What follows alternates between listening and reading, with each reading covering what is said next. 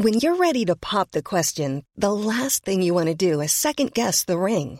At Bluenile.com, you can design a one of a kind ring with the ease and convenience of shopping online. Choose your diamond and setting. When you find the one, you'll get it delivered right to your door. Go to Bluenile.com and use promo code LISTEN to get $50 off your purchase of $500 or more. That's code LISTEN at Bluenile.com for $50 off your purchase. Bluenile.com code LISTEN. Now, listen, they want me to say hello, welcome to the James Whale Best Bits of Tonight's show, which you can hear every night, Monday to Friday on Talk Radio from 7 till 10. But I said, wouldn't it be best to call it the worst of Whale? So have a listen, see what you think. Lord Andrew Adonis, Labour peer, Vice Chairman of the European Movement, ex Transport Secretary and Schools Minister, joins us now. Uh, Lord Adonis, good evening to you, sir. Good evening. Now, um, Andrew, last time we talked, many, many times we talked about Brexit over the last year or so.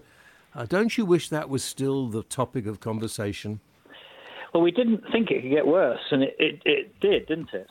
So uh, you're right. We Well, yeah. Our, our, our uh, uh, you know, anything to be talking about uh, Brexit now rather than this appalling catastrophe. Let's hope we get through it as soon as possible. Oh, why?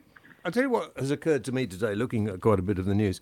Why do we seem to be, or did we seem to be, less prepared than other countries, i.e., Germany, for something like this? We have similar populations, but they seem to be a lot better uh, prepared than us. Is, is our procurement departments in the NHS really not up to scratch?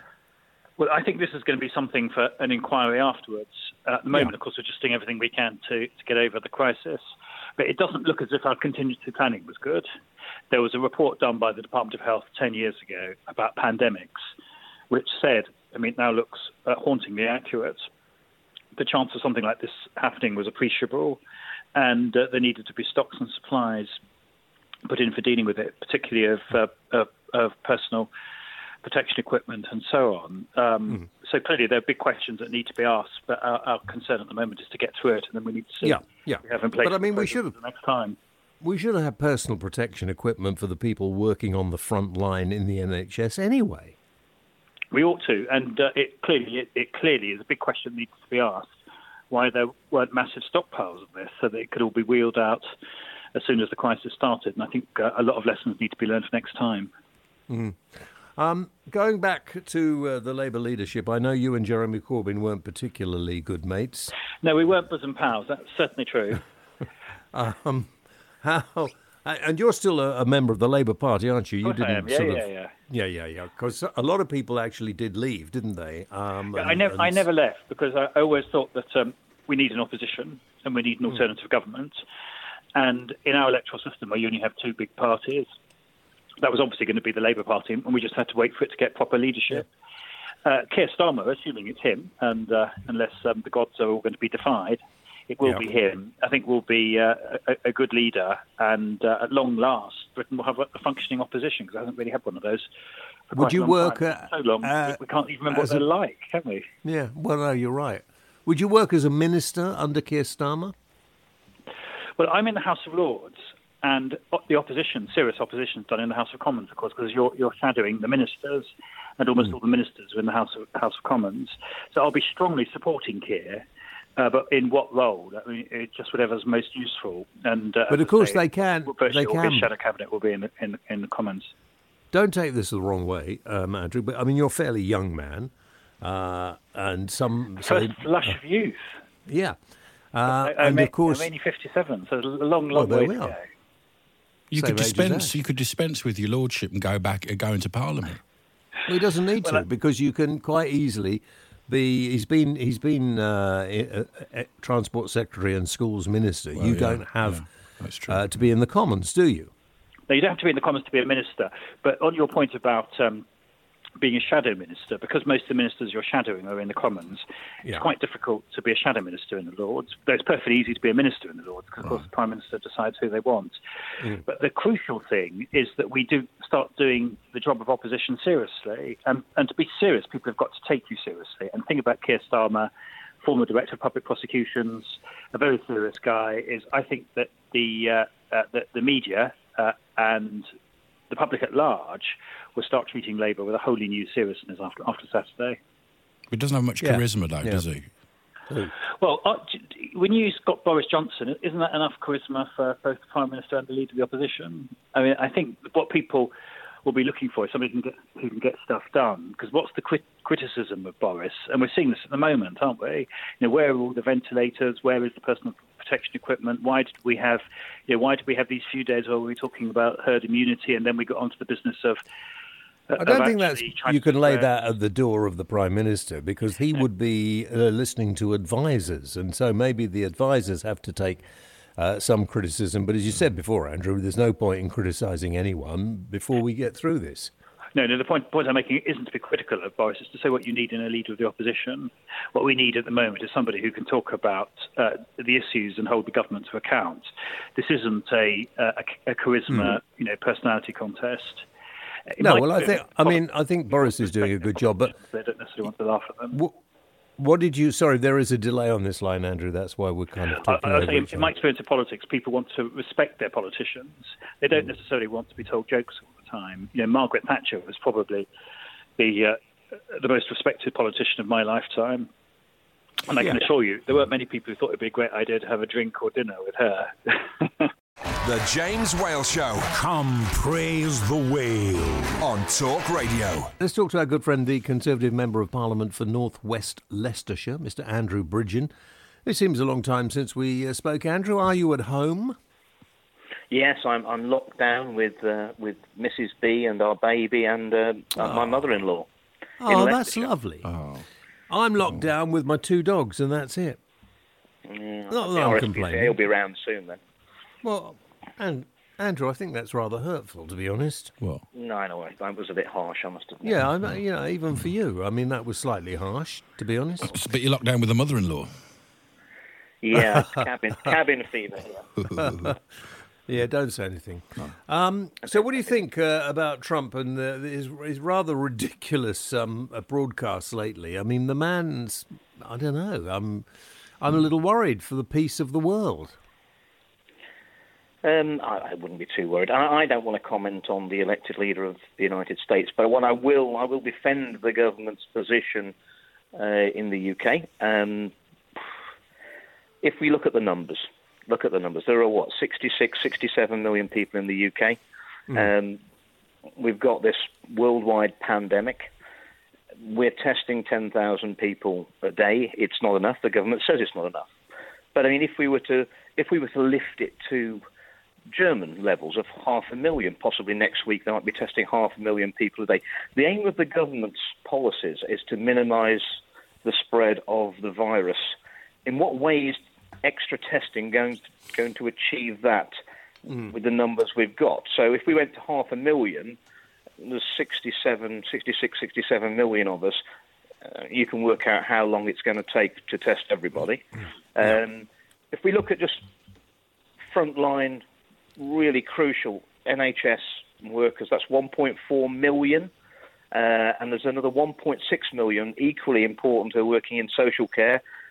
Obviously, Golly, the I people didn't there there was that many people. Three million altogether. NHS. So, th- so three million in the NHS and social care combined, and obviously the social care they're dealing with very vulnerable people, the the vulnerable age group. So even if we did those, that would take on German levels of, of testing six weeks to test everyone. And bear Hmm. in mind that the, the test takes two days for the results to come out. Uh, undoubtedly, a, a large pro- a proportion of those people who were tested will actually be positive by the time they got the results saying they were negative because the, the test is only a snapshot. One moment in time, you're tested, then the results go away, you get them two days later, and it says you have got it or you haven't got it. The advice the government are giving that if you've got the symptoms, you self isolate. If you're in a non essential job, you're locked down anyway, and you shouldn't be going outside your house to stop the spread. I put it to you that testing is not going to stop the spread of the virus, particularly when we look at the results. I don't know if you've seen the uh, the results of the random testing in Iceland. Iceland's a small country, about 400,000, 350,000 people. They they randomly tested a group of five and a half thousand, and I think they got 47 positives, where half hmm. of those had got no symptoms at all. So it's quite likely that half the people who are infected and spreading the virus have got no symptoms and will have no symptoms whatsoever. So I would ask your listeners if we upped the testing from 10,000 to half a million, is it going to make any difference materially to the stopping the spread of the virus? Isn't it better to use those tests on people who are presenting at hospital um, who may have a bigger percentage chance of having the virus? Absolutely, I think you're right. But answer me this question: um, Is is it the right thing to have done in all the countries around the world? This complete shutdown of the country, shutdown of the economy, and uh, and and told us all to stay indoors. Is that the right thing to do? I think it's the only thing you could do in a open and free democracy like ourselves. I think it was the responsible thing to do. Um, the various predictions of the potential result, uh, death toll of doing nothing, were upwards of, of half a million. I, I know that the government's own worst case scenario was 860,000 extra deaths. That that isn't it's something that is is it doesn't that's that's that's equivalent to sort of the casualties we took in the Second World War. That's, yeah. Um, you know, that's got to be avoided at all costs. But it's it? not the twenty thousand, is it? Because it was five hundred and sixty today, so that that seems unrealistic. That it's going to be twenty thousand as well. Oh, Ash, uh, have you got a crystal ball? Uh, what's it going to be tomorrow? Um, we could be we could be three days away from the, the levels that we've seen in, in northern mm. Italy, unless, of course, that we're hoping the lockdown is going to slow. I mean, you've got to bear in mind that those tragic deaths today probably got infected two weeks ago. We've yeah. been in lockdown yeah. for just over a week. Yeah. It's probably going to take another week to see if uh, see the, the effect of the lockdown. And I just would urge your listeners not to not to lose faith with the policy of, of social distancing and for the very vulnerable groups, um, social isolating, um, that is doing yourself a favour and also doing the wider community a huge favour. Mm. And yes, there's a huge economic impact, but at the end of the day, we can rebuild the economy. We can't bring people back who've, who've sadly passed away, can we? The James Whale Show. Come praise the whale. On Talk Radio. Trevor Kavanagh, political editor at The Sun, joins us now. Trevor, good evening. Hi, how are you? A lot of I'm very good, Trevor. Yeah, at the moment, well, you know, getting a little bit uh, little dry cough you had, didn't you? you I'm fine. Just shut up. Very ominous. Uh, yeah. Um, interesting reading your column today because a lot may say you are completely off message as far as the government were concerned. They might not be very pleased about this. Well, I, I, think that the pressure is growing not just from outside but inside the cabinet. There are a lot of fellow uh, cabinet ministers who feel the same way. And very interestingly, Mervyn King, the former governor of the Bank of England, has forecast uh, only today that um, there's no way this uh, lockdown is going to be able to continue for months and months on end, and that people won't put up with it. Mm. And indeed, he says that young hmm. people are going to say, "Why on earth is our future being put at stake in order to help and prolong the life expectancy of older people whose life expectancy may not be very high in any event?" But I uh, rest my case. But a couple of young people did die yesterday. It is, it is still very yeah, dangerous. yeah, and, every, every, every, death is a tragedy, obviously, yeah. and whether they're young or old, and especially if they're young, and if this were a, an illness which was um, harvesting young people in large numbers, then it would be a genuine disaster. But what it is, what is happening is that almost uh, at least uh, two thirds, and maybe much more uh, of those who have uh, died are people with underlying health conditions, mainly old age. Yeah, I mean the, the the the, interesting thing is this is going to damage the economy immensely, and one of the hmm. things you say in your column is that uh, does anybody actually know how many people died uh, from the beast from the east? Well, they probably don't, but they remember the beast from the east, and if you think back to the days two years ago in the winter of 2018, uh, we had uh, ambulances parked outside hospitals with the uh, sick and uh, el- elderly in the in the back on stretchers because there was no room in the hospitals, and uh, yeah. forty thousand or more people, fifty thousand died, as what uh, the Office of National Statistics boldly recorded as excess winter deaths. In other words, more than usual. And that was the flu of uh, 2018. We did not have Excel buildings turned into 5,000 bed hospitals, and we did not have Rishi Sunak or whoever the Chancellor was at the time pouring tens and hundreds of billions of pounds of tomorrow's taxpayers' earnings into rescuing uh, the, the National Health Service. How do I mean? You, you probably know by now uh, on the online interest how uh, how people are taking what you've written in the Sun uh, when you've talked like this. Yes, and in fact, I've never experienced a reaction like it. To be honest, James, I mean, we've had hundreds of uh, calls or messages to our online uh, comments page. We've had sackfuls of mail to our uh, letters pages, and I personally have had um, an unprecedented number of um, messages from people, young and old, uh, saying that they welcome someone saying what they regard as common sense. But do you not what? think that if there wasn't this lockdown, that some scientists are saying potentially half a million people could be killed? Yes, well, that's that, that's the problem, isn't it? Yeah. First of all, this guy Neil Ferguson, the professor and epidemiologist, was saying that it could be between a quarter and a half a million. Then suddenly he's saying it uh, could be as little as 7,000. I mean, either one of those estimates could be uh, total rubbish, and I suspect that's the bigger one of the two. But it's better Why to be safe think, than sorry, isn't it? Yeah, hang on. Why do you think that the, the, the whole of the Western world really has gone into this lockdown mode then? Well, I think it's sort of mass panic at high level. And uh, look, I'm not be- belittling the risk here because hmm.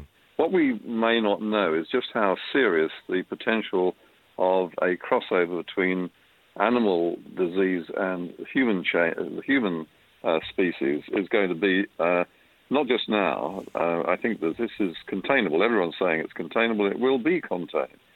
But I think that what they're worried about is that this is something that might mutate and who knows what might happen in the future. But as we speak, and we haven't been told this, I hasten to add, as we speak, the number of people dying is less than the number of people, for instance, who die of kidney failure because hospital staff fail to give them the water they need to um, to to keep their kidneys functioning properly. We have more people dying of um, sepsis every year in the health service in hospitals, all avoidable, and yet we are shutting down the entire economy, everything, people's pensions, their jobs. I mean, what we're seeing already is possibly permanent scarring of the British and the world economy because of something that, as we speak, is not claiming anything like the normal death rate that we have in winter flu periods. The James Whale Show. Come praise the whale. On Talk Radio. I thought for a minute somebody was saying, stop being nasty to Ash. For goodness sake, if you worked with this, what would you do? Are you doing comedy anymore? No one is anymore. No, I'm doing sit down tragedy these days. Oh, excuse no. me. No. A dry sneeze. What's a dry sneeze mean? Okay. Do you remember when I was trying to get you to do WhatsApp and you wouldn't get it? And you go, I don't need that. I don't need it. Now you're all over it. Such yeah. a disgusting burpees. term, isn't it? Yeah, that's. I'm good. I'm good at burpees. Yeah, I do them without thinking about it in 10 or 20 years. Oh, I love that. The dog hates HS2. He's really anti it. the dog, yeah. the dog one's like just two cats. James, is your sense of taste all right? Because that hoodie you're wearing tonight with all the writing on. squats are the ones you want to be doing. Yeah, do squats, Ash. Not, yeah. not in these trousers. What, me? Sit or the dog? Not you, the dog. What do you want to look at? Which Jolene, one? Jolene, Jolene, Jolene. That was uh, the clips for today. The worst of Whale, or sorry, sorry, the best of James Whale. Thank you for listening. I hope you enjoyed them. Well, I suppose if you didn't enjoy them, you won't be listening, will you? Anyway, I'll be back seven o'clock until ten, Monday to Friday on Talk Radio. Have a great day. Thank you for listening.